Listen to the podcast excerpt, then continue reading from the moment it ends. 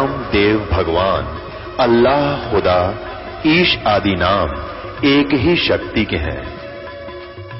वो कैसा है, कहाँ है, कैसे मिलता है, किसने देखा है?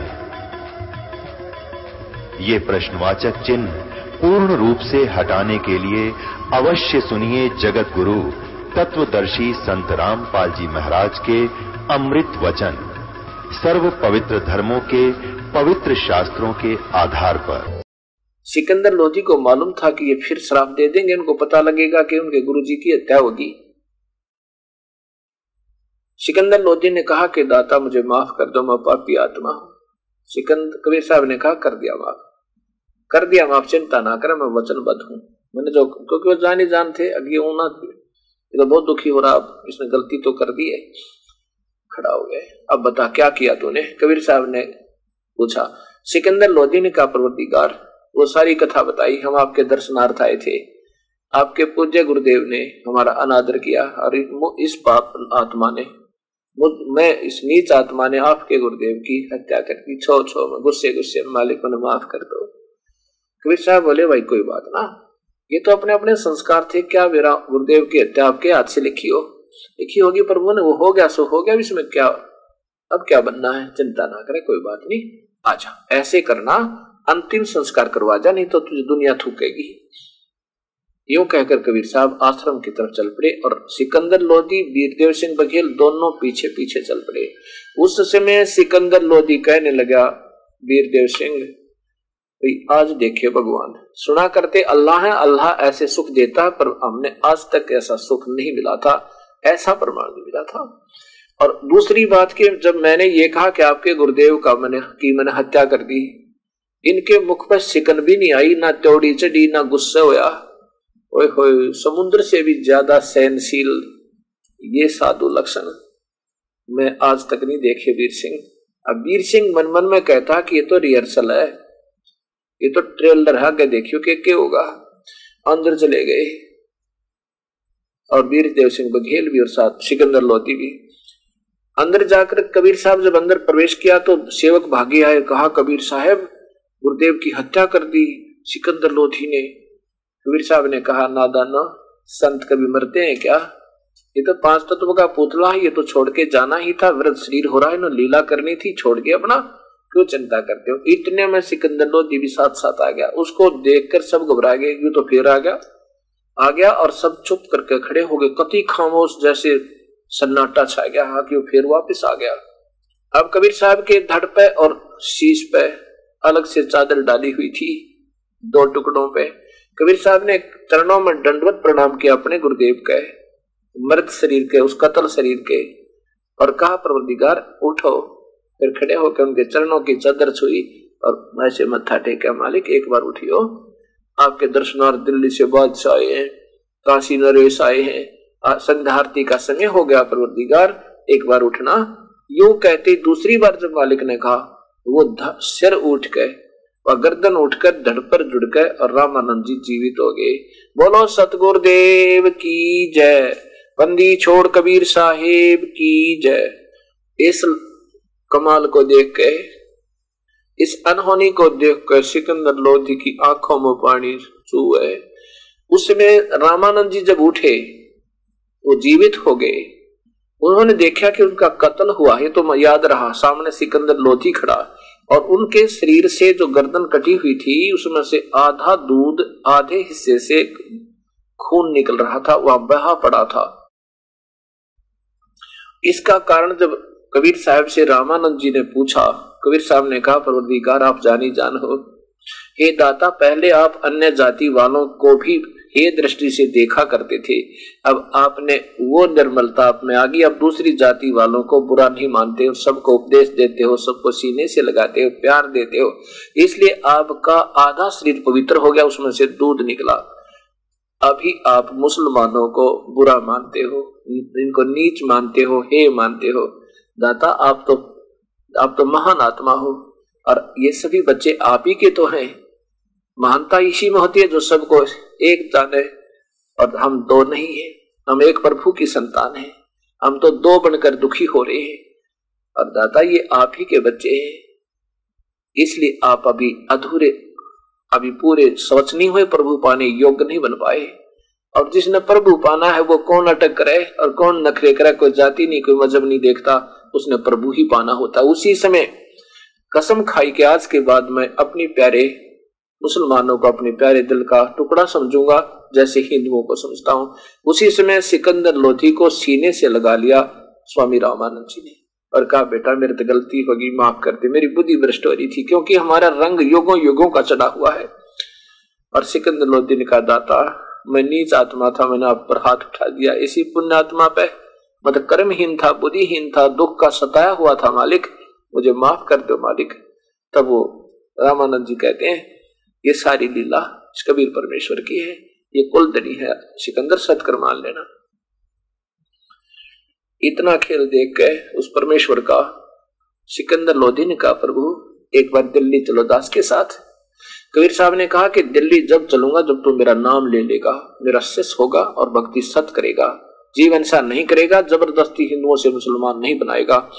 इनको ये ज्ञान स्वतंत्र मार्ग है। अपना ज्ञान देकर के हम अपना बना सकते हैं, ज़बरदस्ती नहीं करना चाहिए। उसने सिकंदर लोधी ने कहा, दाता, जो आप कहोगे वैसे करूँगा। कहा कि मांस नहीं खाएगा? सिकंदर लोधी से कहा, कबीर साहब ने कहा कि, और सिकंदर लोधी बोला, नहीं खाऊँगा। मैं तो नहीं खाऊँगा, लेकिन इन अन्य, इन पीर प्यारों के मेरे बस की नहीं। दाता, ये तो अपने हिसाब से चलेंगे। मैं आपका दास बिल्कुल मांस नहीं खाऊँगा, और जहाँ तक हो सकेगी जीव हिंसा तो बंद करवा दूँगा। और मैं आपका उपदेशी हो जाऊँगा, मुझे नाम दे दो। कबीर साहब ने कहा, मुसलमान बन जाओ। बीड़ी शराब मांस तमाकू छूना नहीं। आन उपासना नहीं करनी। नमाज़ करना, लेकिन रोज़े करने से भी कोई लाभ नहीं है। हाँ ये मंत्र जाप करना। सिकंदर लोधी ने स्वीकार किया। और अगले दिन दो चार दिन वहाँ रुक के फिर दिल्ली को प्रस्थान किया। कबीर साहब भी साथ ले लिए। अपने ही अंबारी में, अपने हाथी में वाले उस अंबारी में बैठा लिया मालिक को। और चल पड़े। अब इस बात की जलन शेख तकी का होगी जो पहले वाला गुरु जी था। उसने सोचा भी तेरी प्रभुता गई यो तो कबीर की प्रभुता हो जाएगी, यो तो भाई बात बिगड़गी, और कहीं ऐसा ना हो तेरी रोजी रोटी जावे। अब वो हो गया इस बात की ताक में कि कैसे कबीर को नीचा दिखाऊँ और राजा की दृष्टि से गिरा दूँ ताकि तेरी प्रभुता बनी रहे, झूठी साची करके। ऐसी सकीम तगड़म पगड़म करता हुआ आ रहा है। चलते चलते एक दरिया के ऊपर रात्रि के समय सभी काफिले ने पड़ाव किया कि यहाँ रात रुकेंगे, शाम का खाना बनाएँगे, पानी है, सुबह नहा धो के खाना खा के यहाँ से प्रस्थान करेंगे।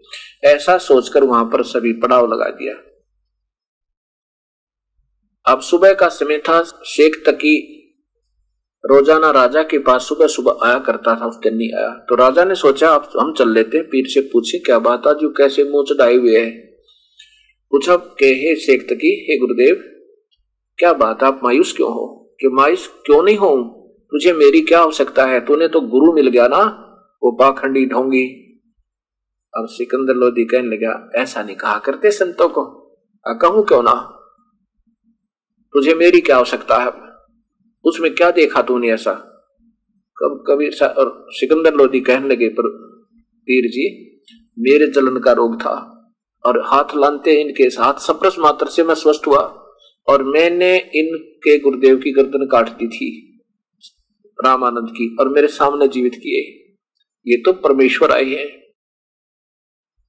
अब शेख तक ही कहने लगा, अगर ये अल्लाह है ना तू मानता है। तो मैं जब मानू जो मेरे सामने कोई मुर्दा जीवित कर दे, और नहीं तो जाकर के मैं कह दूँगा सब मुसलमानों को कि राजा काफिर हो गया है। अवज्ञाकारी हो गया है, ये हिंदू धर्म में जा चुका है, और तेरा वहाँ राज नहीं रहेगा। अब राजा डर गया। आगे तो पक्का उस्ताद है जाते काम करेगा। तो क्योंकि सब बड़ी आत्मा गुरुआ पीछे बंद रही है, चाहे वन रत कराओ, और चाहे बुला बुला करवाओ किसी का। तो फिर हाथ जोड़े दाता, आप कैसे मानोगे? कि मैं जब मानूँगा कि मेरे सामने जीवित कर दे किसी मुर्दे को, और फिर कह दूँगा कि अल्लाह आया है, फिर मैं भी मान लूँगा। अब सिकंदर लोधी मायूस होकर कबीर साहब के पास बैठ के जाकर जानी जान अंतरियामी कबीर परमेश्वर ने कहा कि राजन, क्या बात है? बहुत मायूस नज़र आ रहे हो, क्या कोई राजकाज की बुरी खबर सुन ली क्या तूने? अग्नि दाता आपके रहते राजकाज में क्या हो सके? लेकिन मालिक मेरे दुख का कारण बताऊँ हाँ काम बताओ, कोई बात नहीं। कि ये जो मेरे गुरु जी है ना, पुराने, ये पीर जी, ये मेरे सिर में दर्द है। अगर मैं इसकी बात नहीं मानूँगा तो जाते ही सारे मुसलमानों को ये ऐसा बोलो, ऐसा बैक आएगा कि मेरी कोई नहीं सुनेगा। और दाता ये ऐसे ऐसे जद लगाए हुए हैं। ये कहता है कि तू काफिर हो गया, हिंदू हो गया, मैं ऐसे बताऊँगा, ऐसे कहूँगा। और मालिक, अब मेरा राज गया। कबीर साहब ने कहा कि बादशाह, ये क्या कहता है शेख तकी सिकंदर लोधी ने कहा कि ये कहता है कि मैं जब मानूँगा कबीर को कि ये शक्ति युक्त है, अल्लाह है, कि मेरे सामने कोई मुर्दे को जीवित कर दे। मैं वहाँ नहीं गया था रामानंद के आश्रम में, और मैंने नहीं देखा इसने कोई मुर्दा जीवित किया है। और सिकंदर लोधी कह रहे हैं कि जब मैंने बताया कि मैं खुद जलन के रोग से ग्रस्त था तो मेरे साथ ही रहता था। तेरे से कुछ नहीं हुआ, इस परवरदिगार ने सतरस मात्र से मैं स्वस्थ कर दिया। फिर भी इसकी बुद्धि में नहीं आती दाता। ये तो राग द्वेष और माता, महिमा का भूखा व्यक्ति है। अब मेरी, आप ही रक्षा करो। मेरे राज्य की। कबीर साहब ने कहा कि इसे कह दो, कोई मुर्दा ढूंढ लावे और तेरा पीछा छूट जावे। सिकंदर लोधी ने कहा कि जाओ, पीर जी, कोई मुर्दा ले आओ। पीर जी कहने लगे, शेख तकी, कि कहाँ से लाऊं मैं मुर्दा? कभी होगा जो बता दूँगा? जब देखूँगा इसको, इतने में क्या किया मालिक ने? एक तेरह वर्षीय बालक की, एक लाश शव, तेरह बारह, तेरह वर्षीय बालक का शव उस दरिया में बहता हुआ आ रहा काफ़ी दूर से दिखाई दिया। और शेख तक ही कूदने लग गया, वो आ गया मुर्दा।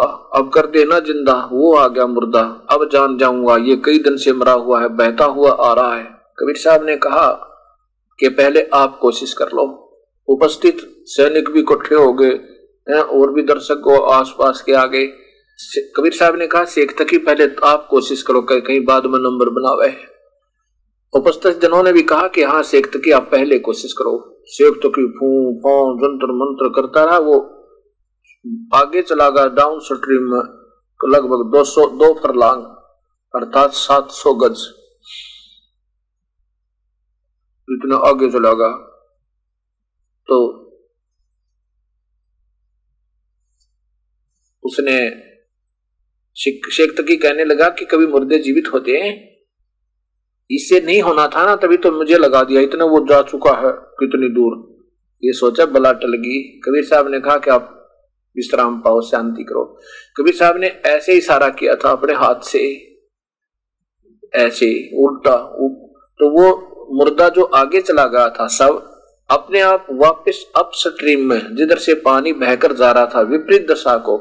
और कबीर साहब के सामने आकाश से जैसे नौका चलती ऐसे आके रुक गया और नीचे से लहर जा रही है, ऊपर वो सब रुका हुआ है।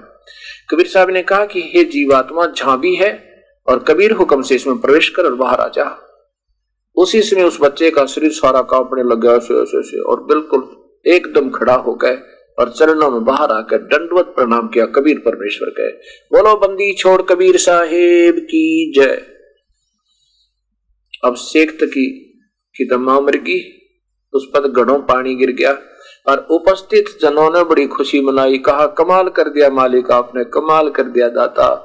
उस लड़के का नाम कमाल रखा और अपने साथ अपने पुत्र के रूप में उसको रखा।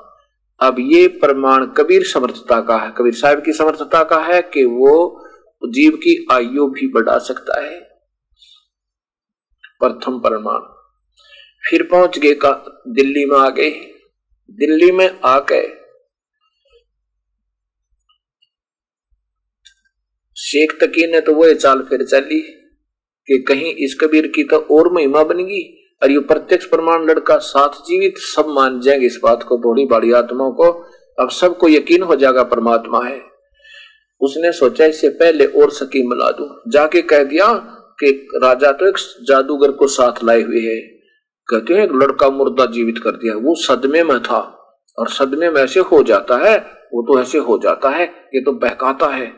ये जादूगर है, राजा को बहका लिया है तो भाई राजा तो गया काम से, ये तो हिंदू होने वाला है, काफिर को साथ लिए फिरता है तो भोड़ी आत्मा मुसलमानों को फिर बहका दिया। तो सभी मुसलमान कहने लगे, पीर जी, क्या करें, आप हमें बताओ, जैसे कहोगे हम तैयार हैं आपके साथ।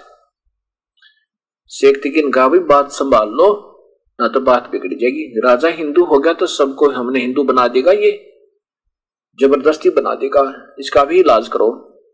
शेख तकी से पूछा उन मुसलमानों ने, बताओ, जो कहोगे हम ऐसे आपके साथ तैयार हैं कि ऐसा करो, तुम चलो मेरे साथ काफ़ी संख्या में। राजा से कहेंगे, अगर ये सिद्ध परमात्मा तुल्य है और परमात्मा है, अल्लाह है, जैसा तू मानता है। तो इससे हमारे सामने कोई मुर्दा जीवित करवा दो।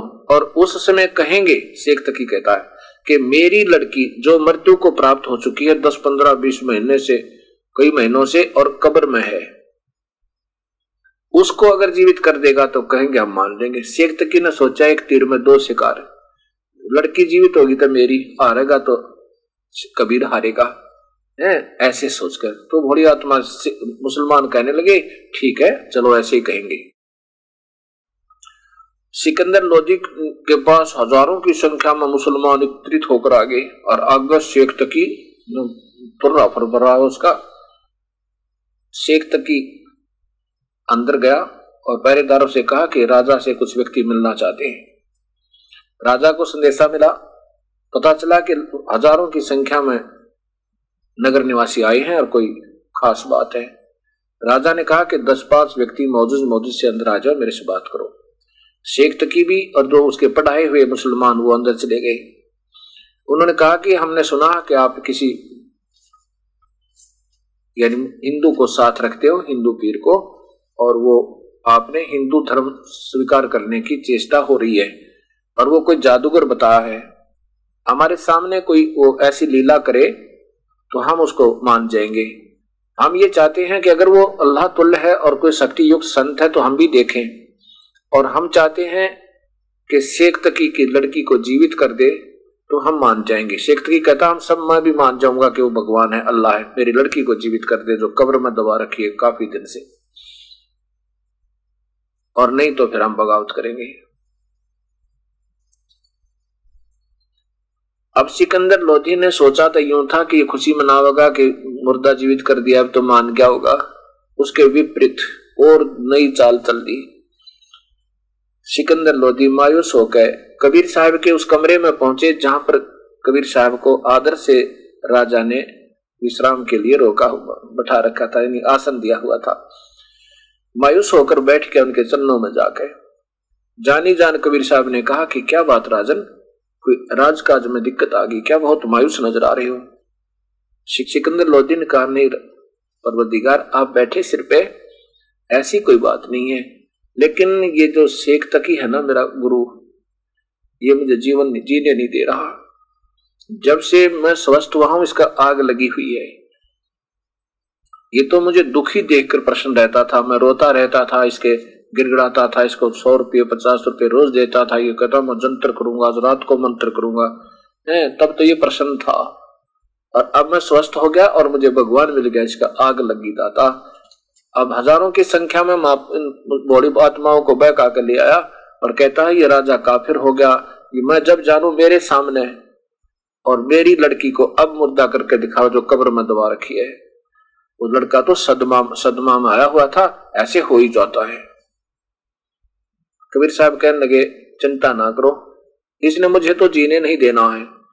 दुखी करना ही करना राजन। पर ऐसे कह दो इस शेख तकी को कि आप मुनादी करवा दे सारे आसपास के क्षेत्र में कि आज से तीसरे दिन वो लड़की कब्र से निकालकर जीवित की जाएगी। राजा खुश हो गया कि जो कह दिया मालिक ने सत्य है। उसने कहा भी ठीक है, परवरदिगार ने कहा है राजा, और मेरे मालिक ने, अर्थात कबीर साहब ने, कि तीसरे दिन वो लड़की जीवित की जाएगी। और सब जगह मुनादी करा दो, किसी का और शक ना रह जा उस निश्चित दिन को लाखों और हज़ारों की संख्या में दर्शक एकत्रित हो गए। कब्र फुड़वा दी। कबीर साहब ने कहा शेख तकी तू कोशिश कर ले पहले। कहीं फिर बाद में नंबर बनावा है। उपस्थित जनों ने कहा कि, दाता, ये अगर इसके पास कोई शक्ति होती है, अपने बच्चे ने कौन मरने देवे और कौन कब्र में डाला है? ये तो फेल है, आप दया करो। कबीर साहब ने कहा शेख तकी की लड़की जीवित हो जा। नहीं जीवित हुई। फिर कहा शेख तकी की लड़की जीवित हो जा, नहीं हुई। तीसरी बार फिर कहा, नहीं हुई। तो शेख तकी ने नाचना शुरू कर दिया बंगड़ा पा दिया। आ, क्या बात कही। देखा ना ढोंगी का ढोंग पकड़ा गया। कभी मुर्दे जीवित होते हैं और करे कबीर साहब उस बेकूफ ने नचाना चाहे थे। वो खूब नाच लिया ना बगड़ा पा लिया। अपनी पुत्री के न जीवित होने की का गम नहीं। कबीर साहब के हार जाने की खुशी मनाओ है अपनी बेटी नहीं जीवित हुई इसका तो गम नहीं। होना चाहिए था, दो के वह जीवित ना हो जाती तो खुशी होती। और उसके विपरीत, कबीर साहब हारते दिखे ना, वो खुशी मना रहा, नो नाचर बंगड़ा पावे। कबीर साहब जब वो नाच लिया ना, खूब बंगड़ा पा लिया, जब कबीर साहब ने कहा कि शेख तक ही शांत हो जाओ, खड़े हो जाओ, और नौकर का खड़ा, बोल क्या बात है? कबीर साहब ने कहा, हे जीवात्मा, जहाँ भी है, कबीर हुक्म से इसमें प्रवेश कर शव में, और बाहर आ जा उसी समय उस लड़की में ऐसे कंपन हुआ, और वो लड़की जीवित होगी। और चरणों में आकर दंडवत प्रणाम किया। बोलो, कबीर साहेब की जय। बंदी छोड़, भगवान कबीर देव की जय।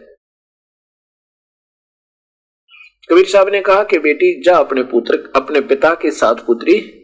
ये तेरे पिताजी शेख तक ही है। तब उस लड़की ने कहा कि, ये मेरा पिता नहीं है। ये तो दुश्मन है समाज का। ये सबको गुमराह करा भगवान के साथ टक्कर दे रखी तूने। नादान तो काहे का पीर है?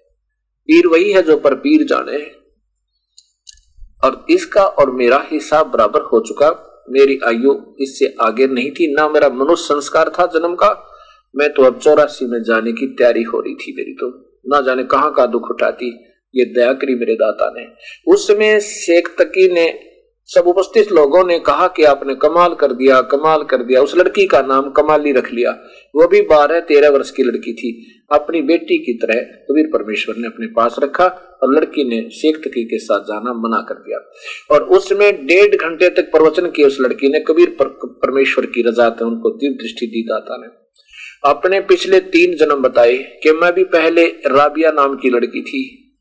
और चार वर्ष मैंने कबीर परमेश्वर का उस समय नाम लिया था, जब ये आए हुए थे, कभी ऐसे प्रकट हो जाते हैं, ये कभी ना कभी। ये वही परमेश्वर है।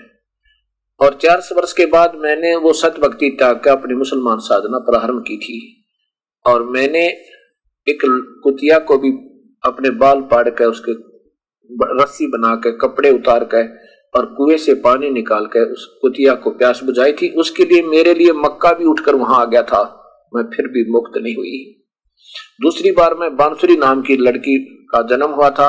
मुसलमान धर्म में और मैं बहुत भगतनी थी। बड़े अच्छे गीत गाया करती, परमात्मा के अच्छे अच्छे राग सुनाया करती थी और मैंने मक्का में अपनी गर्दन भी चढ़ा दी थी। मेरी फिर भी मुक्ति ना हुई। तीसरा जन्म मेरा एक वैश्या का हुआ था। वैश्या का जन्म भोग का चौथा जन्म मेरा कमाली का हुआ था। इससे पहले मेरा तो शेख तकी के घर में मेरा जन्म हुआ था। बारह वर्ष की आयु मेरी बकाया थी मनुष्य शरीर की, जो पहले मेरे चार साल की सत भक्ति के कारण मुझे चार, साढ़े तीन मनुष्य जन्म भी मिल गए थे। लेकिन इस सत भक्ति के बिना जीव का गुजारा नहीं हो सकता। कबीर परमेश्वर हैं, ये पूर्ण ब्रह्म है, सारी सृष्टि के रसनहार हैं। ये अनंत कोटि ब्रह्मंड के मालिक है।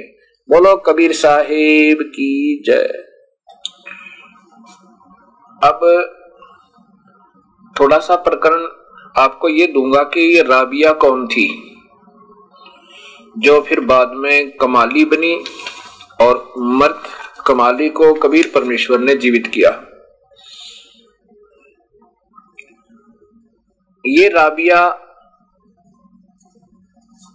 मुसलमान धर्म के अंदर इस प्यारी पुत्री का आत्मा का जन्म था। पिछले जन्म जन्मांतर के ये शास्त्र अनुकूल साधक जो पहले वेदों के अनुसार सभी साधना किया करते थे, उस समय ना हिंदू था, ना मुसलमान, सिख, ना ईसाई। हमारे पूर्वज एक थे, हम एक पिता की संतान है। अब कलयुग में काल ने हमारे साथ ये चाल चाली है कि कहीं अब ये पार ना हो जाए, क्योंकि कलयुग में यहाँ से निकलने का, काल के जाल से छूटने का बैन उठा हुआ है। ये लड़की बहुत श्रद्धालु थी, प्रभु की तलाश थी, आत्मा निर्मल थी इसकी। एक दिन कबीर परमेश्वर ये अपनी प्यारी आत्माओं के लिए ना जाने कब प्रगट हो जावे और यही परमेश्वर आकर के अपनी सच्ची लगन वाली पुण्य आत्माओं को अपने चरणों में लेकर के सत भक्ति करवाते हैं। इस राबिया नाम की लड़की को जब ये अनमैरिड थी, कंवारी थी। ये दयालु परमेश्वर आए और कहा, बेटी, क्या नाम है तेरा? इसने बताया, मेरा नाम राबी है। कबीर साहब ने कहा, बेटी, भक्ति भगवान की करनी चाहिए। अल्लाह का भजन यदि हम नहीं करेंगे तो हमें बहुत दुख उठाना होगा। चौरासी लाख दुनिया भोगनी होगी।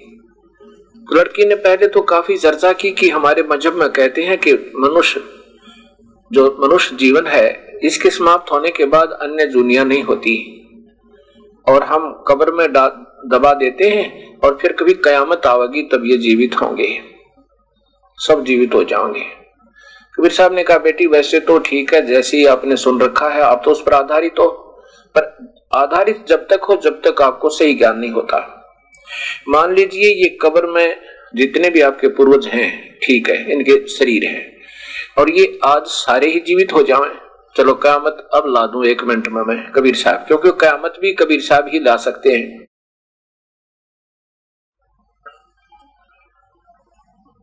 तो फिर क्या होगा? क्या ये अपने पूर्वजों को आप अपने घरों पर रख लोगे? वृद्ध हो जाना।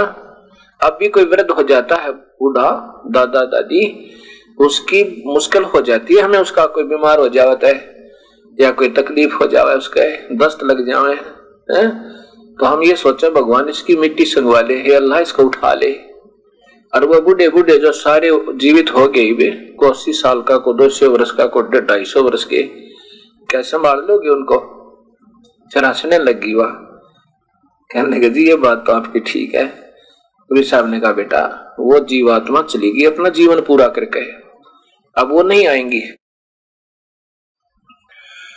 और अपने हिसाब से फिर उनका पुनर्जन्म होता हुआ आ रहा है। और जो साधना सही है, वही करनी चाहिए। तो लड़की ने बताया कि हम सही साधना करते हैं। हमारे हज़रत मोहम्मद जी ने जो रास्ता बताया, इसके इसके समान इस पृथ्वी पर कोई मार्ग नहीं है, हम नहीं मानेंगे। तब कबीर साहब ने कहा, बेटी, ठीक है। हज़रत मोहम्मद जो है, बहुत प्यारी आत्मा थी, प्रभु की अच्छी आत्मा थी, वो हमारी ही आत्मा थी, लेकिन वो काल के हथा चट गई। और उस काल ने उस प्यारी आत्मा को पहले गुमराह कर दिया, अपने दूत भेज के, अपने फरिश्ते भेज भेज के। बाई फोर्स डरा धमका के, और अपने दुखा के ऊपर किए नकली लोग उस भोड़ी उस मेरी प्यारी आत्मा को इसने फिर अपने चरणों, अपने अपने ही नशे में रख दिया। जब उसमें थोड़ी बहुत भक्ति हुई तो छह सात, दस शादियाँ करवा दी। और फिर वो बेचारा मेरी बात को नहीं माना। मैं उनसे मिला था और मैं पूर्ण परमात्मा, अल्लाह हूँ। वो कहने लगी, नहीं जी, अल्लाह आकार में नहीं आ सकता। अल्लाह तो निराकार है। कबीर साहब ने कहा बेटिया के बताऊँ तेरे तय तुम्हारे जो ये अब वर्तमान गुरु है ना, मुल्ला और काजी, ये पीर, इनको स्वयं मालूम नहीं, इस कुरान शरीफ में क्या लिखा है, इस पवित्र शास्त्र में। पवित्र शास्त्र कुरान के अंदर, कुरान शरीफ में सूरत फुरकानी 25 नंबर और आयत नंबर बावन से उनसठ तक स्पष्ट लिखा है कि वो कबीर परमेश्वर है। उसी ने सारी सृष्टि का को रचा और उसी ने उसी की भक्ति हमने करनी चाहिए। उसकी खबर किसी बाखबर से पूछ कर देखो। वो संत बताएँगे तो मैं उसकी खबर बताने आया हूँ, जो कुरान शरीफ में लिखा है। और जिसको हज़रत मोहम्मद अल्लाह मानते थे, वो स्वयं कह रहे हैं कि उस संत को ढूंढो जो इसकी सही खबर जानता हो। और वो अल्लाह कबीर है, जिसने छह दिन में सृष्टि रची और सातवें दिन तख्त पर जा विराजा। पवित्र बाइबल में प्रथम बार ही लिखा है, उत्पत्ति में। उत्पत्ति ग्रंथ के अंदर के वो परमात्मा ने छह दिन में सृष्टि रची और सातवें दिन तख्त पर जा विराजा। वो कौन है? वो कबीर है। और उस परमात्मा ने छठे दिन के सृष्टि रचना में लिखा है कि परमेश्वर ने मनुष्य को अपने ही तुल बनाया, अपना ही रूप बनाया, अपना ही स्वरूप बनाया। इससे सिद्ध होता है कि परमात्मा आकार है, वो निराकार है ही नहीं। निराकार तो उसकी शक्ति है, उसने अपनी सता से सबको रोका हुआ, सबको अपनी ही शक्ति से सबको चलायमान किया हुआ है। तो नहीं मानती है। काफ़ी देर फिर सत्संग सुनाते हैं प्रभु। फिर वो लड़की मान जाती है। कहते प्रभु, फिर क्या करूँ? हम तो रोज़े भी रखते हैं। बेटी, रोज़े रख लो या ना रख लो, इससे कोई लाभ नहीं। यदि हम खाना ना खाने या खाएँ, उससे क्या लाभ होगा? कहते हैं, इंद्रियों पर कंट्रोल हो जाता है। हुआ किसी की इंद्री पर कंट्रोल सच शादी करें नरे बच्चे पैदा करें। कौन सी इंद्री पर कंट्रोल हुआ? मांस खावे। ये तो कंट्रोल नाम से होगा। प्रभु भक्ति से होगा। सत भक्ति से होगा। और संतों के ज्ञान से, पूर्ण ज्ञान से होगा। फिर ये जहर दिखाई देगा, अपने आप इंसान से दूर हो जाएगा। और कहते हम तो ईद और बकरीद, इनको तो भोजन वो प्रसाद रूप में खाते हैं। कबीर साहब ने कहा, बेटी, मांस नहीं खाना चाहिए। प्रसाद तो हलवा बना लो, खीर बना लो उस दिन। है, बढ़िया, पूरी तारो और बर्फ़ी बना लो, रसगुल्ले खाओ, गुलाब जामुन खाओ ये मांस खाना है नहीं बेटा, प्रभु नाराज़ होगा। कहीं नहीं लिखा मांस खाने की।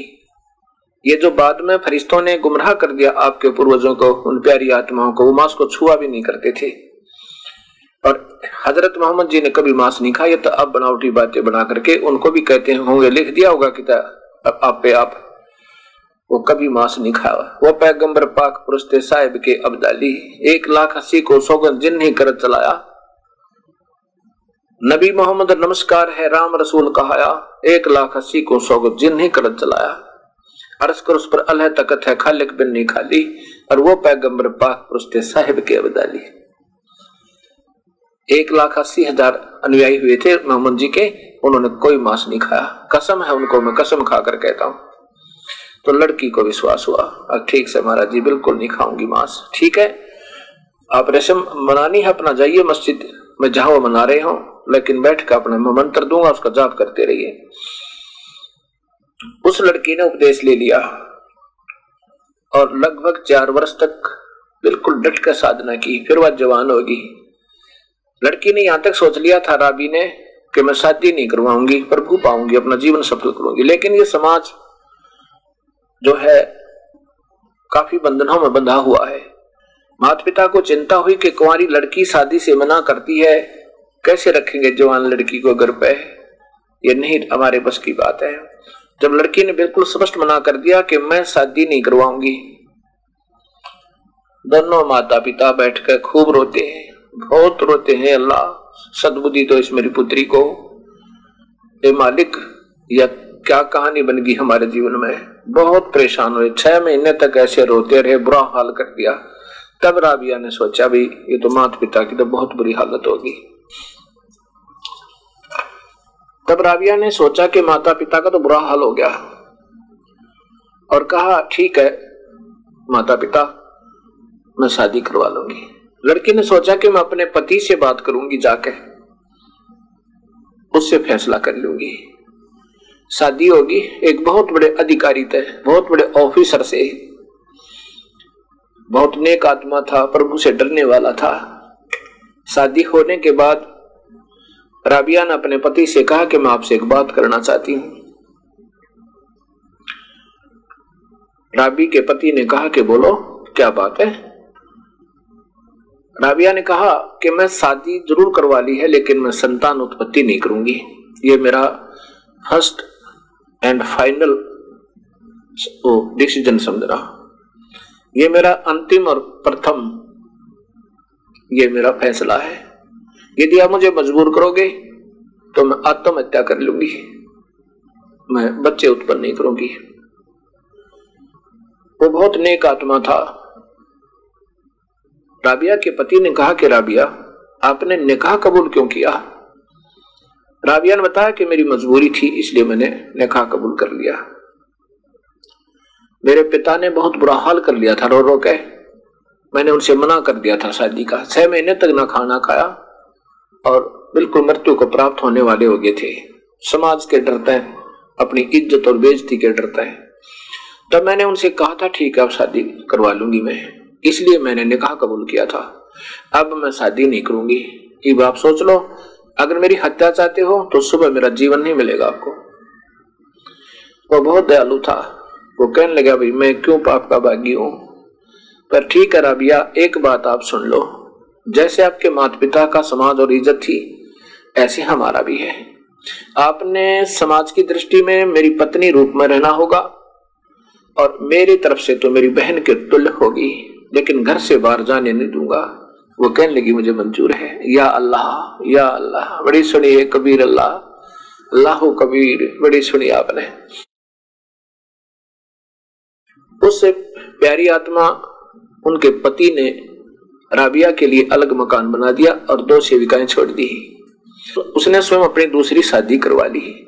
जब राबिया होगी पचास और बावन साल की आयु की और देखा कि वो कभी भी घर से बाहर नहीं निकलती, प्रभु भक्ति में लीन रहती है, अपना जैसा भी क्रिया था, क्योंकि उसने वो कबीर साहब की भक्ति त्याग दी थी, फिर वैसे ही रोज़े, ईद, बकरीद सारे मनाने लगी थी। और नमाज़ भी रोज पढ़ती थी। कुरान शरीफ का भी पाठ किया करती थी, ऐसे प्रारंभ कर दिया।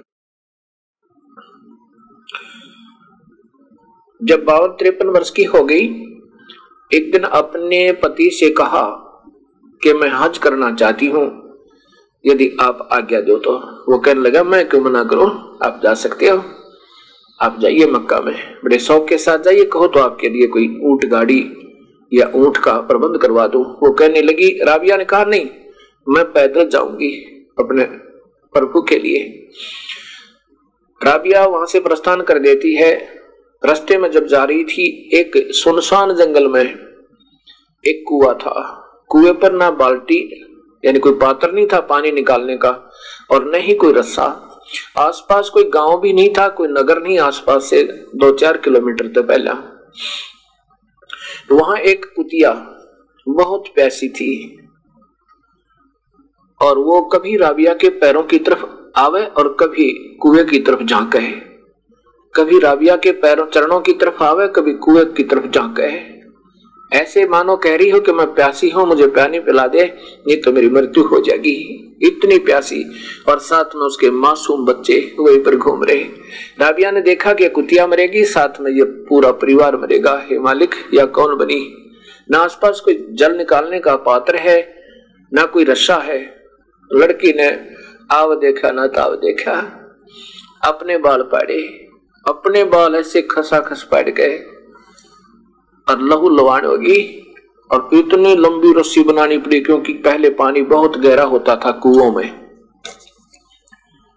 और अपने ही कपड़े उतार के और उनको फिर कुएँ में नीचे जाकर भिगोया अच्छी तरह। और फिर उसको बाहर निकाला ऐसे।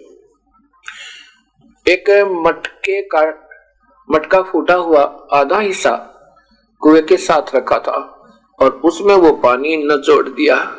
ऐसे कपड़े और फिर निकाला, फिर निचोड़ दे, फिर डबो, फिर निचोड़ दे और कुत्ती के मुख कुतिया के मुख पर डाला। यानी बहुत प्यासी थी, बहुत पानी पिया बेचारी ने। इस प्रकार कुतिया के पानी पी लेने के उपरांत स्वयं भी अपनी प्यास बुझाई। उन्हीं कपड़ों को निचोड़ के और फिर वो सिर अपना लहू लुहान जो हो, हो गया था उन गिल्ले कपड़ों से पूछा फिर पानी में डाला फिर वो कपड़े धोए फिर वो कपड़े पहन लिए। पहनकर कपड़े फिर सोचा कि अपनी मंजिल को तय करूँ अर्थात मक्का की तरफ़ प्रस्थान करूँ। इतने में मक्का अपने स्थान से उठ कर वही पूरी बिल्डिंग और कुएँ के साथ में आकर ऐसे लगी जैसे रेलगाड़ी प्लेटफॉर्म पर लगती है। राबिया जो ही ने मक्का देखा, एकदम मक्के में प्रवेश किया उस राबिया प्यारी आत्मा के प्रवेश करते ही मक्का वहाँ से उठकर चल पड़ा। जिस समय मक्का अपने सतान से उठकर गया, वहाँ बड़े अतरज की बात होगी कि मक्का कहाँ गया? वो मक्का कहाँ गया? सब जगह चर्चा का विषय बन गया। कुछ देर में देखा कि मक्का जहाज़ की तरह आ रहा है और अपने स्थान पर आकर टिक जाता है। उसमें देखा कि उसमें एक लड़की निकले जिसका नाम राबी था। फिर उसने सारी कहानी बताई, क्या बात हुई, कैसे मक्का को लेने चला गया? आप कहते तीन मंजिल। बारह कोस की एक मंजिल लगभग होती है बीस मील। अर्थात साठ मील और तीन मंजिल चौबीस किलोमीटर बारह या छत्तीस छत्तीस कोष बारह कोष बीस मील लगभग। एक मंजिल होती है। तीन मंजिल से मक्का राबिया को लेकर आया। तब राबिया ने बताया कि ऐसे मैंने तो कोई ऐसी बात नहीं की, एक कुतिया प्यासी थी, उसको अपने बाल पड़ के जल पिलाया था, कुएँ से निकाल के रस्सी बांट के। राबिया की महिमा सारे मुस्लिम कंट्री में बहुत फैल गई और कहा कि भक्ति हो तो राबी जैसी, भक्ति हो तो राबी जैसी। अविचार करना भक्तात्मा इसका रिज़ल्ट क्या होगा? क्योंकि उस प्यारी आत्मा ने चार वर्ष सत भक्ति की थी, उसका ही प्रतिफल प्रभु दे रहा था। और वो सोच रहे थे, तू जो रोज़े रखती है, तू नमाज़ पढ़ती है, जो तू क्रिया कर रही है मुसलमान धर्म अनुसार ये तेरे को बेनिफिट दे रहे नहीं। ये तो कुछ और कारण और कारण होता है। अब सब सब समझ में आ जाएगा। धीरे धीरे आप सर्वण करते रहना परिभाषा प्रभु की। उसके बाद राबिया की मृत्यु हो गई। कुछ समय, अपना समय पूरा करके। दूसरा जन्म राबी का, एक बंसुरी नाम की, फिर लड़की का होता है। इतनी धार्मिकता में, इतनी लीन वो लड़की। बहुत बढ़िया गाने पर प्रभु के गावे प्रसिद्ध होगी। और साथ में सतुति कर ईश्वर की, हृदय से बिल्कुल सारी जीवन उसने सुना था कि जो मक्का में प्राण त्याग देता है, वो सीधा विष्ट जाता है, स्वर्ग। ये स्वर्ग से आगे कोई नहीं जानता, ना हिंदू, ना सिख, ना मुसलमान, ना ईसाई। सिख, क्योंकि कबीर परमेश्वर मिले थे नानक जी को तो गुरु नानक देव जी को कबीर साहब ने सचखंड दिखाया था। वो सचखंड, सिख कहते हैं सचखंड, लेकिन वो कैसे प्राप्त होता है, कैसा है, कहाँ है, ये कोई उनको ज्ञान नहीं विचारों को। तो इस प्रकार विश्व तक ही ये मुसलमान स्वर्ग तक ही सीमित है। और संतों ने विष्ट यानी स्वर्ग को सबसे घटिया स्थल बताया है। उस लड़की ने ये सोचा था कि मक्का में प्राण निकल जाए प्रभु तो स्वर्ग मिल जावे। तो उस लड़की ने यह सोचकर जब हज करने गई, मक्का में जब पहुँची, वहाँ जाकर के अपना या गर्दन काट दी, शीश चढ़ा दिया। उसके बाद क्या होता है, नेक्स्ट जन्म अग, अगला जन्म उस लड़की का एक वैश्या का होता है। लड़की होती है और कोई दुष्कर्म के कारण पिछले संस्कार के कारण वो वैश्या बन जाती है गणका बन जाती है। उस दुष्कर्म को भोग कर पूरे जीवन को भोग के वो फिर प्राण त्याग जाती है। और चौ, चौथा जन्म जो है बारह वर्ष का बकाया था मनुष्य शरीर का। ऐसे लगातार सदभक्ति के कारण पाँच चार दस बीस सौ जन्म भी हो जाए लेकिन अगर सत सत भक्ति फिर नहीं मिली तो वो सौ के सौ भी व्यर्थ और चौरासी में चौकस। अब तीसरा जन्म उस लड़की का। शेख तकी जो सिकंदर लोधी दिल्ली के बादशाह के धार्मिक गुरु अर्थात पीर थे, उनके घर पर कन्या के रूप में हुआ। और बारह वर्ष का पूरा शरीर करके अपना वो मृत्यु को प्राप्त हुई। कबर में दबा दिया गया था। उस कबीर परमेश्वर दयालु ने फिर कारण बनाया। शेख तो की का अंदर ऐसी प्रेरणा बन गई, बन गया दुश्मन, और उसका बेनिफिट अपनी बेटी को देना था। उस लाबिया को फिर जीवित किया, अर्थात फिर उसका नाम कुछ और था। फिर उसका नाम जीवित करके कमाली रखा, और वो लड़की कबीर परमेश्वर के साथ रहने लगी, और उस लड़की को फिर आगे भविष्य की भक्ति दी, और साथ में मुक्ति की। गरीबदास जी कहते हैं, कबीर साहब अपने प्यारी आत्माओं के साथ ऐसे रहता है, जो बच्चा गौ की नज़र में यो साई ने संते, भक्तों के पीछे फिर यो भक्त वचल भगवंते।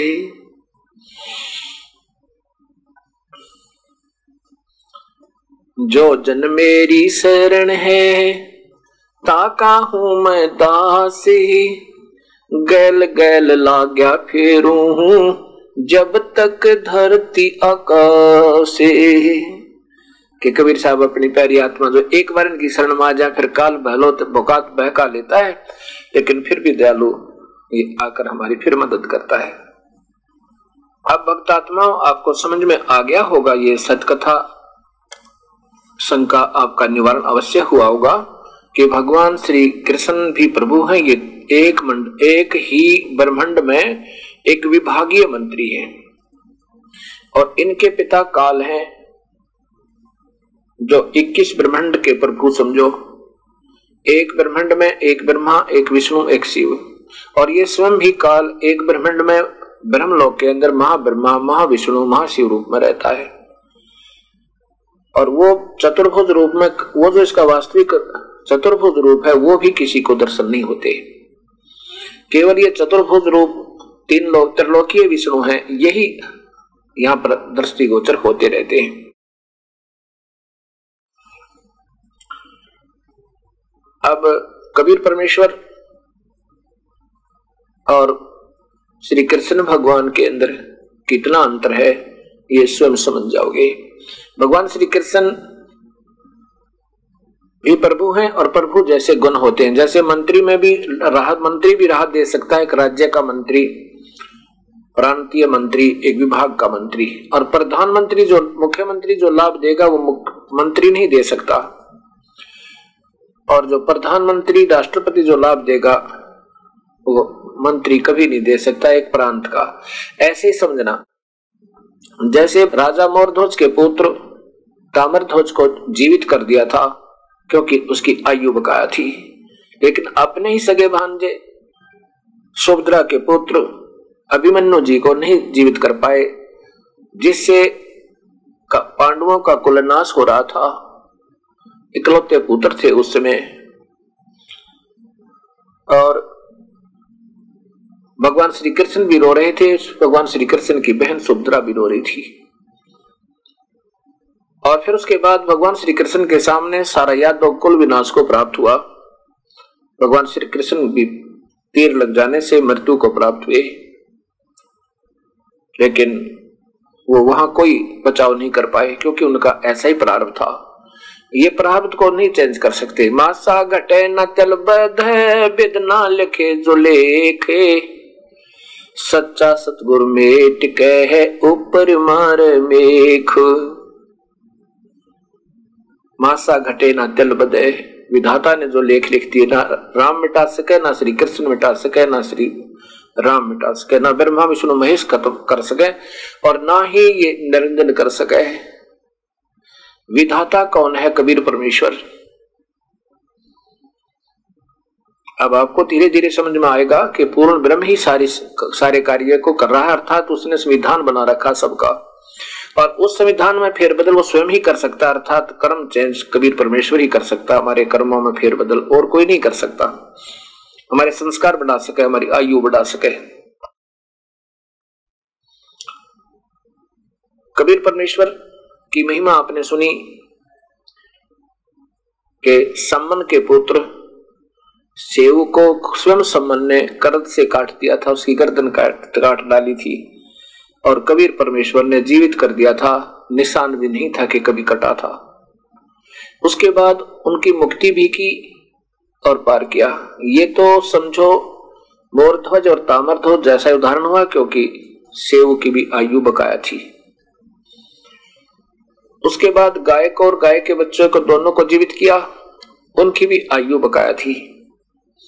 उसके बाद सिकंदर लोधी के जलन का रोग ठीक किया जो भी किसी साधना से नहीं हुआ। रामानंद की गर्दन सिकंदर लोधी ने काट डाली थी। कबीर साहब ने तुरंत जीवित कर दिए थे। उनकी भी आयु बकाया थी। वैसे मैं यहाँ कहूँगा कि उनकी आयु बकाया नहीं थी रामानंद जी की, क्योंकि कबीर साहब ने अपनी शक्ति से उनको और उम्र बख्शी थी, पहले ही।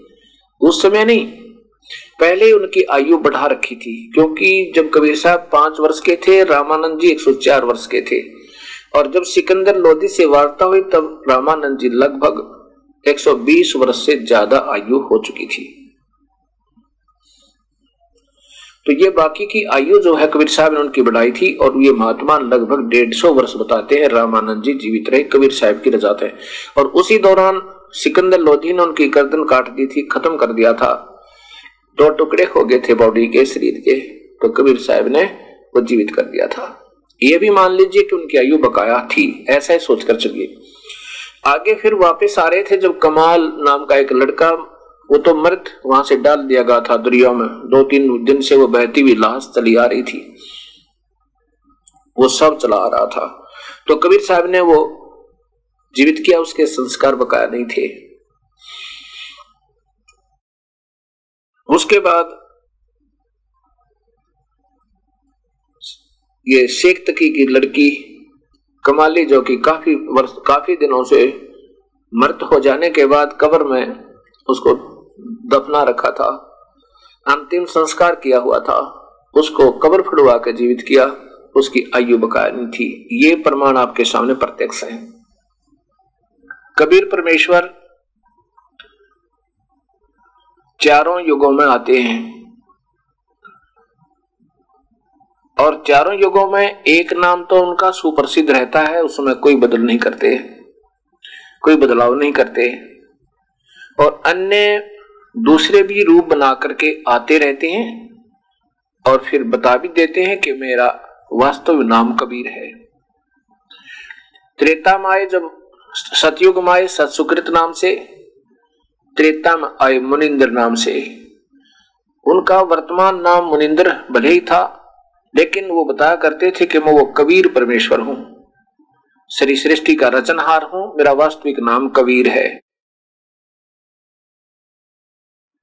और त्रेता युग में मुनिंदर नाम से, द्वापर में करुणा में नाम से, और कलयुग में उसी वास्तविक नाम से कबीर परमेश्वर। वैसे इनका वास्तविक नाम कबीर है। इसको कवि कहें जैसे यजुर्वेद। यजुर्वेद, कबीर देव, सीधा नाम इनका कबीर देव है। ये कबीर देव ही कहलाते हैं। हम इसको, इनको कबीर साहेब कहते हैं। सीधा कबीर बहुत कम बोलते हैं, वैसे बोल देते हैं, लेकिन कबीर साहेब बोलते हैं। वास्तव में प्रभु यही है, इसलिए कबीर देव इनका वास्तविक नाम है। इसलिए वेदों में वो कबीर नाम वर्णित है, जो प्रभु का वास्तविक नाम है।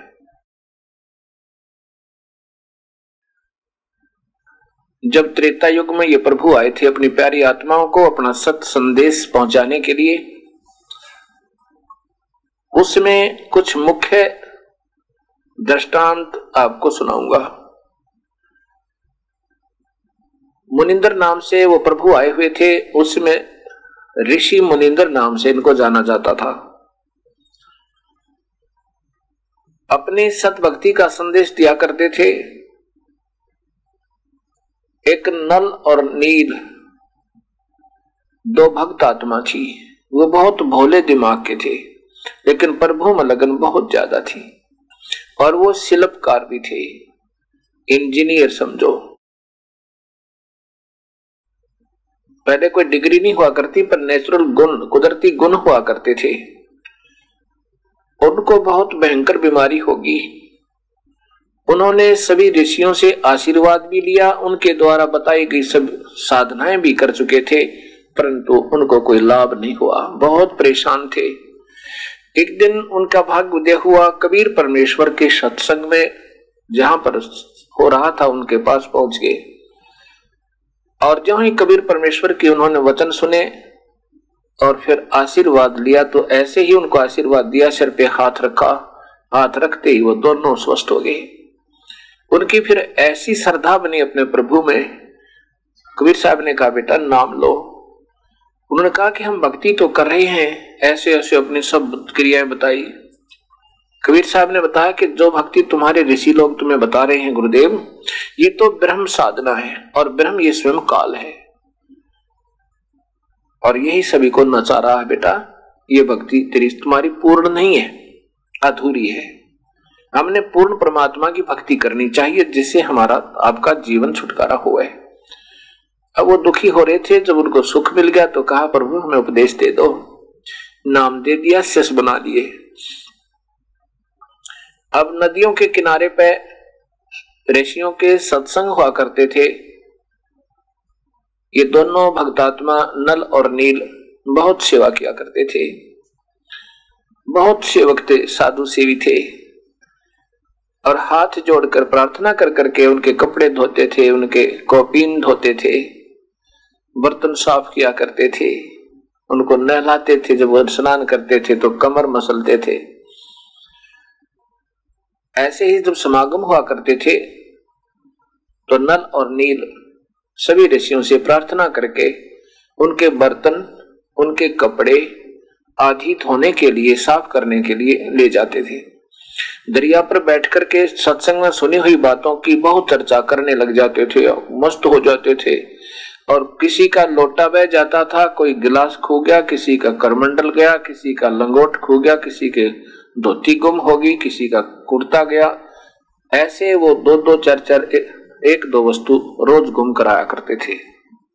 तब ऋषि लोग कहा करते थे भाई हमारा गिलास नहीं, कोई कहता मेरी धोती नहीं है, कोई कहता मेरी करमंडल कहा गया, जो तुम साफ़ करने के लिए लेकर गए थे। कोई कहता मेरा लंगोट नहीं है, वो कहते हमने तो मालूम नहीं था हम तो जो लेकर गए थे जो के तो ले आए। दूसरे जो सेवक जाते थे, उन्होंने कहा कि जी, ये तो नल और नील, ये दोनों साथी हैं। और वहाँ बैठकर प्रभु की चर्चा करने लग जाते हैं, बर्तनों को पानी में भिगो के, कपड़ों को पानी में भिगो के, और जो सत्संग में सुनी हुई बातें थी, उनकी फिर चर्चा करते थे। आज गुरुदेव ने ऐसा बताया, आज गुरुदेव ने ऐसी कहानी सुनाई ओ हो हो और जी, वो वो कपड़े बह जाते हैं, ये ध्यान नहीं देते। ऋषियों ने कहा, भाई नल और नील भाई, तुम हमारी सेवा मत करो। हम अपनी सेवा स्वयं कर देंगे, बेटा। अब हम इतनी दूर रहते हैं जंगल में। कहा से तुम रोज़ाना कुर्ता लाएँगे, कमीज लाएँगे, कहा से हम धोती लाएँगे, कहा से रोज़ाना लोटे, गिलास, कटोरी, थाली लाएँगे? बेटा, हम अपनी आप सेवा कर लेंगे, तुम रहने दो। रोने लोग जाते थे, पैर पकड़ लेते थे, मैं हमारी सेवा ना छीनो, दाता। अब के बहुत ख्यास करेंगे, नहीं गुम होने देंगे, फिर वही हालत। उन ऋषियों ने सोचा कि इन बच्चों को मना करते हैं तो इनकी आत्मा दुख पावे, ये रोते हैं, हमें पाप लगेगा, अगर सेवा छीनेंगे तो। इनके गुरुदेव से प्रार्थना करते हैं वे कोई समाधान निकालेंगे। ऋषि मुनिंदर जी से कहा कि आपके ये दो सेवक बहुत ही श्रद्धालु हैं, कोई शक नहीं। बड़ी लगाव है प्रभु में, पर हमारे लिए तो ये सिरदर्द बन गए। हम मना करते हैं, हमारे कपड़े मत धो, हमारे बर्तन साफ़ मत करो, क्योंकि ये ले जाते हैं, चार वस्तु लाते हैं, दो वस्तु वापस। हमें बहुत परेशानी होती है रिसीवर आप इनको कहो कि हमारी सेवा ना करें। आपका आदेश मानेंगे ये। उधर से जब नलनी ने ये बात सुनी कि गुरुदेव बाब आदेश देंगे कि तुम सेवा मत करना, उससे पूर्व ही उनके गुरुदेव के चरणों में गिर के दोनों के दोनों याचना करते हैं, प्रभु हमारी सेवा ना छिन्ना, दाता कोई सजा दे देना। अब क्या हम बिल्कुल नहीं कोई वस्तु गुम करेंगे? हम नहीं करेंगे, दाता। ऋषियों ने कहा जी इनके बस की बात नहीं, ये जानबूझ कर नहीं गुम कर दे। ये वहाँ प्रभु चर्चा में लीन हो जाते हैं और फिर हमारे लिए मुसीबत हो जाती है। कबीर साहब ने कहा भी ठीक है, खूब सेवा करो बेटा। आज के बाद तुम्हारे हाथ से कोई भी वस्तु नहीं डूबेगी इवन सटोन भी, पत्थर तक भी नहीं डूबेंगे और लोहा भी नहीं डूबेगा। वो तैरा करेंगे। कपड़े और बर्तन तो कहना ही क्या। सब कुछ नहीं डूबेगा तुम्हारे हाथ से, जो तुम्हारे हाथ से सप्रस हो गया। ये बात चलती रही। ठीक हो गया, उसके बाद नल और नील के हाथ से कोई वस्तु नहीं डूबा करती। कपड़े भी भरा हुआ, पानी का बेला कटोरा, जो का जो ऊपर ही तैरता रहता था।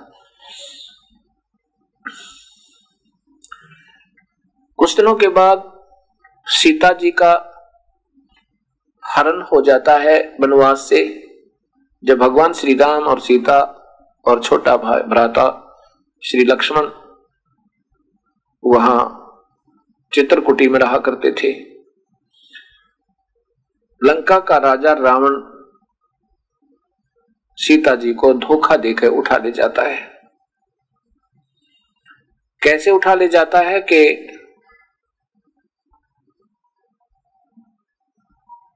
रावण का मामा मारिच एक सर्वण मृग सोने का हिरण बनकर गया।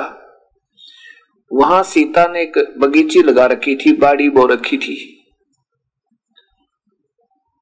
उसको तोड़ने लगा और बहुत सुंदर सोने का हिरण बहुत सुंदर लगे। सीता ने श्री राम से कहा कि ये हिरण मुझे ला कर दे दो। श्री राम ने कहा कि क्या करोगे हिरण का? कि नहीं, अगर हिरण नहीं लाओगे तो मैं जीवित नहीं रहूँगी। अब देखो, इतनी जिद की उसने। श्री राम ने सोचा, वो कहने की मृत्यु, चाहे मृत मिलो, चाहे जीवित, ला कर दो मुझे। श्री राम जब उस हिरण के पीछे चलने लगे तो लक्ष्मण को आदेश देकर गए कि मुझे देर भी हो जावे, चिंतित मत होना। और प्रथम तो तुम मेरी खोज के लिए आना मत। और आए तो यहाँ सुरक्षा करके आना। जंगल का काम है। ठीक है, आपका जो आदेश। अब जो हिरण था बहुत दूर भाग गया श्री राम उनके पीछे पीछे बहुत दूर निकल गए। आगे जाकर के वो अंतर ध्यान हो गया और आकाशवाणी हुई, भाई लक्ष्मण में मर गया, भाई लक्ष्मण में खा लिया, मुझे बचाओ। सीता ने कहा कि तेरे भाई पर आपत्ति है, लक्ष्मण तू जा। उसको किसी हिंसक पशु ने हानि पहुंचाई है, वो रो रहे हैं, बिलख रहे हैं, उनकी आवाज़, आत्मा रो रही है, पुकार रही है। तू जल्दी जा। लक्ष्मण ने कहा कि मैं नहीं जाऊँगा, मेरे भाई का आदेश है कि यही रहना। सीता कहती है कि सीता जी ने कहा कि तेरे मन में खोट है। तू चाहता है कि तेरे भैया की मृत्यु हो जाए और तू मेरे साथ तो मुझे रखना चाहता है। यहाँ तक जब शब्द कह दिया, तब लक्ष्मण बहुत आँखों में आँसू भर गए और कहने लगा, ठीक है माँ, आज तक ज़िंदगी में यह भाव नहीं हुआ था और ना ही होगा, क्योंकि बड़ी भाभी को माँ के तुल देखा करते थे। मैं जा रहा हूँ भैया की तलाश में, पर एक काम करना। ये चारों तरफ़ से श्री राम के आदेश से मैंने एक लाइन खींच दी है, रेखा। इससे बाहर मत जाना, इसके अंदर कोई नहीं आ सकता।